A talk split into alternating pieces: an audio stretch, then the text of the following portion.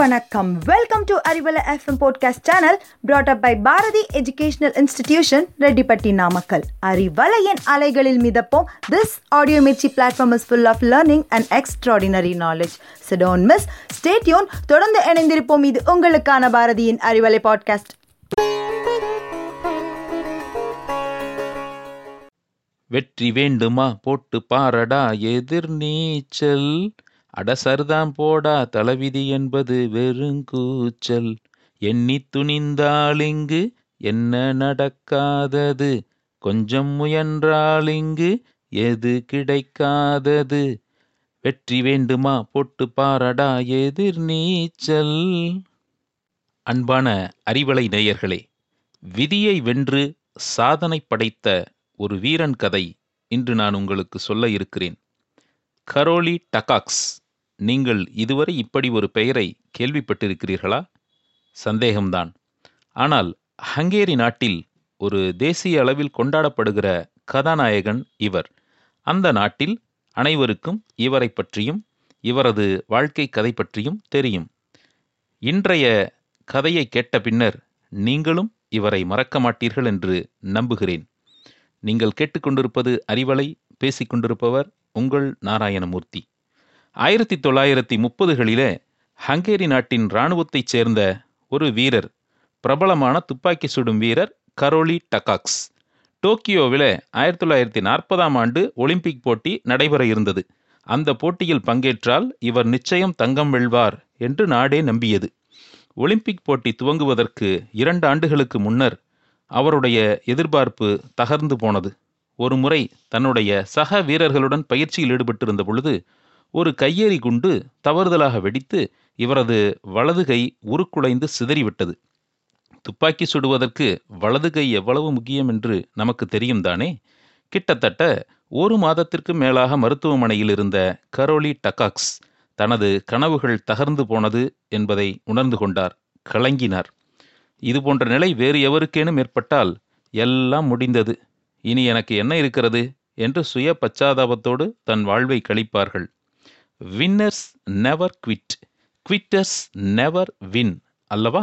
சந்தர்ப்ப சூழ்நிலைகள் ஒருபோதும் தங்களை வீழ்த்திவிட முடியாது என்கிற அசைக்க முடியாத நம்பிக்கை வெற்றியாளர்களுக்கு எப்போதும் உண்டு. இனி முடியாது என்று விட்டுவிடுவது ஒருபோதும் ஆப்ஷன் அல்ல என்று அவர்களுக்கு தெரியும். நம்முடைய கதாநாயகன் டகாக்ஸ் வெற்றி வீரனாயிற்றே யாரும் கற்பனை கூட செய்து பார்க்க முடியாத ஒன்றை அவர் செய்தார். தன்னம்பிக்கையுடன் எழுந்து நின்றார். தன்னை தூசி தட்டி கொண்டார். இடது கையால் எப்படி சுடுவது என்று பயிற்சி மேற்கொள்ள திட்டமிட்டார். என்ன? இடது கையால் துப்பாக்கி சுடுவதா? முடியுமா? என்ற கேள்வி எழுந்த பொழுது ஏன் முடியாது? என்று திருப்பி கேட்டார். தன்னிடம் இல்லாத வலதுகை பற்றி கவலைப்படுவதை விட்டுவிட்டு தன்னிடம் இருக்கக்கூடிய அசைக்க முடியாத மன உறுதி மற்றும் இடதுகை பற்றி அவர் அக்கறை செலுத்த ஆரம்பித்தார். மாதக்கணக்கில் தானே இடது கையால் சுடுவதற்கு பயிற்சி மேற்கொண்டார். ஆனால் வெளியுலகத்திலிருந்து தன்னை மறைத்து கொண்டார். காரணம் யாராவது அவரது நம்பிக்கையை குலைத்துவிடக்கூடும் என்ற சந்தேகம் இருந்ததுதான். பல ஆண்டுகளுக்கு பின்னர் ஆயிரத்தி தொள்ளாயிரத்தி முப்பத்தி ஒன்பதாம் ஆண்டு ஹங்கேரி நாட்டினுடைய தேசிய துப்பாக்கி சுடும் போட்டி நடைபெற்ற பொழுது அந்த மைதானத்தில்தான் அவரை வெளியுலகம் பார்த்தது. அப்பொழுது அந்த போட்டி மைதானத்தில் இருந்த சக துப்பாக்கி சுடும் வீரர்கள் அவரை நோக்கி வந்து அவருக்கு அனுதாபம் தெரிவித்ததோடு உங்கள் மனதை தேற்றிக்கொண்டு இந்த போட்டியை வேடிக்கை பார்க்க வந்திருக்கிறீர்களே நேரில் வந்திருக்கிறீர்களே வாழ்த்துகள் என்று வாழ்த்தினார்கள். அவர் மென்மையாகச் சொன்னார் நான் போட்டியை பார்ப்பதற்காக வரவில்லை பங்கேற்பதற்காக வந்திருக்கிறேன் என்று சொல்லி அவர்களுக்கு வியப்பளித்தார். மேலும் எவருமே எதிர்பாராத வண்ணம் அந்த போட்டியிலே அவர் வெற்றி பெற்றபோது அரங்கமே வியந்தது. இரண்டாம் உலகப் போரின் காரணமாக ஆயிரத்தி தொள்ளாயிரத்தி நாற்பதாம் ஆண்டு நடைபெற வேண்டிய ஒலிம்பிக் போட்டி நடைபெறவில்லை. துப்பாக்கி சுடுதல் ஒலிம்பிக்கிலே தங்கம் வெல்ல வேண்டும் என்கிற டகாக்ஸின் கனவு கனவாகவே போய்விடுமோ என்று அனைவருக்கும் தோன்றியது. இடைப்பட்ட காலத்தில் அவர் தொடர்ந்து காலத்தை வீணாக்காமல் பயிற்சி மேற்கொண்டிருந்தார். ஆயிரத்தி தொள்ளாயிரத்தி நாற்பத்தி நான்காம் ஆண்டில் ஒலிம்பிக் போட்டியில் பங்கேற்க வேண்டும் என்று நினைத்து கொண்டிருந்தார். இரண்டாம் உலகப் போரின் தொடர்ச்சியினால் அப்பொழுதும் ஒலிம்பிக் போட்டி ரத்து செய்யப்பட்டது. எல்லோரும் அவரை குறித்து அனுதாபம் கொண்டனர். கடைசியில் ஆயிரத்தி தொள்ளாயிரத்தி நாற்பத்தி எட்டாம் ஆண்டில் லண்டனில் நடைபெற்ற ஒலிம்பிக் போட்டியில் பங்கேற்க தகுதி பெற்றார். தனது முப்பத்தி எட்டாவது வயதில் டகாக்ஸ் துப்பாக்கி சுடுதலில் தங்கம் வென்று ஒரு புதிய உலக சாதனையை படைத்தார். நான்கு ஆண்டுகள் கழித்து ஆயிரத்தி தொள்ளாயிரத்தி ஐம்பத்தி இரண்டில் பின்லாந்தில் நடைபெற்ற ஒலிம்பிக்கிலும் துப்பாக்கி சுடுதலில் தங்கம் வென்றார். அன்பானவர்களே வெற்றியாளர்கள் அனைவருக்கும் ஒரு ஒற்றுமை உண்டு. தங்கள் பாதைகளில் பயணத்தில் என்ன நேர்ந்தாலும் அவர்கள் முடங்கிவிட மாட்டார்கள். ஃபீனிக்ஸ் பறவை போல எழுந்து விடுவார்கள். கீழே விழுவார்கள் ஆனால் விழுந்து கிடக்க மாட்டார்கள். உடனே சுதாரித்து கொண்டு எழுந்து விடுவார்கள். பவுன்சிங் பேக் என்பதை விட பவுன்சிங் குயிக்லி என்பதுதான் அவர்கள் தாரக மந்திரமாக இருக்கும். தோல்வி நம்பிக்கை துரோகம் விபத்து பின்னடைவு என எல்லாமும் வெற்றியாளர்களுக்கு ஏற்படும். ஆனால் இவை எதுவும் தங்களை பாதிக்க அவர்கள் அனுமதிக்க மாட்டார்கள். எந்த பள்ளத்தில் விழுந்தாலும் நிலைகுலைந்து விழுந்து கிடக்காமல் இதிலிருந்து வெளியேற நிச்சயம் ஏதேனும் வழி இருக்கும் என்று வெளியேறுவதற்கு ஏதேனும் வழி தென்படுகிறதா என்று பார்ப்பார்கள். அவர்களது தேடலே அவர்களுக்கு வழியை காண்பிக்கும்.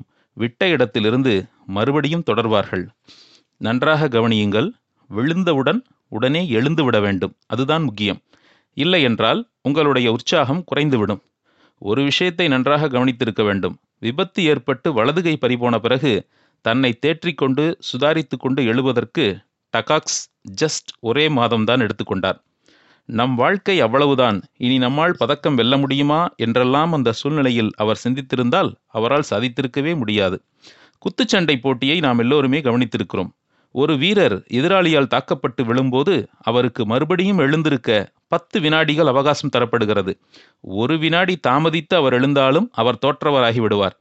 அடுத்த முறை நீங்கள் கீழே விழும்போது இதை நன்றாக நினைவில் கொள்ளுங்கள். தனது வலது கை பறிபோய் தனது ஒலிம்பிக் கனவு தகர்ந்தபோது டகாக்ஸுக்கு முடங்கி போவதற்கு பல ஆப்ஷன்கள் இருந்தன. ஏன் தலைவிதி? எல்லாம் என் ராசி என்னென்னவோ சொல்லிக்கொண்டு சுய பச்சாதாபத்தை உடுத்திக்கொண்டு அவர் வாழ்நாள் முழுவதும் இராணுவ பென்ஷனை வாங்கி கொண்டு காலத்தை கழித்திருக்கலாம். ஆனால் அவர் தனக்குள்ளேயே விடை தேடினார். வலது கையால் சுட முடியும் என்றால் இடது கையாலும் ஏன் சுட முடியாது? என்று கேள்வி கேட்டார். வெற்றியாளர்கள் எப்போதும் தீர்வை தேடுவார்கள். தோல்வியாளர்களோ எப்போதும் தப்பிக்க பார்ப்பார்கள். இதுதான் அவர்களுக்கிடையே உள்ள மிகப்பெரிய வித்தியாசம். நீங்கள் எப்படி? சிந்திப்போம். அடுத்த முறை விழுந்தீர்கள் என்றால் உங்களுக்கு கரோலி டகாக்ஸ் நினைவுக்கு வர வேண்டும். உடனே சுதாரித்து கொண்டு எழுந்து விட வேண்டும். வீழ்வது தோல்வி அல்ல வீழ்ந்து கிடப்பதுதான் உண்மையான தோல்வி. அறிவலை போல நாமும் பறக்க வேண்டும். நாளும் சிந்திப்போம் உயர்வோம் வளர்வோம். நன்றி வணக்கம்.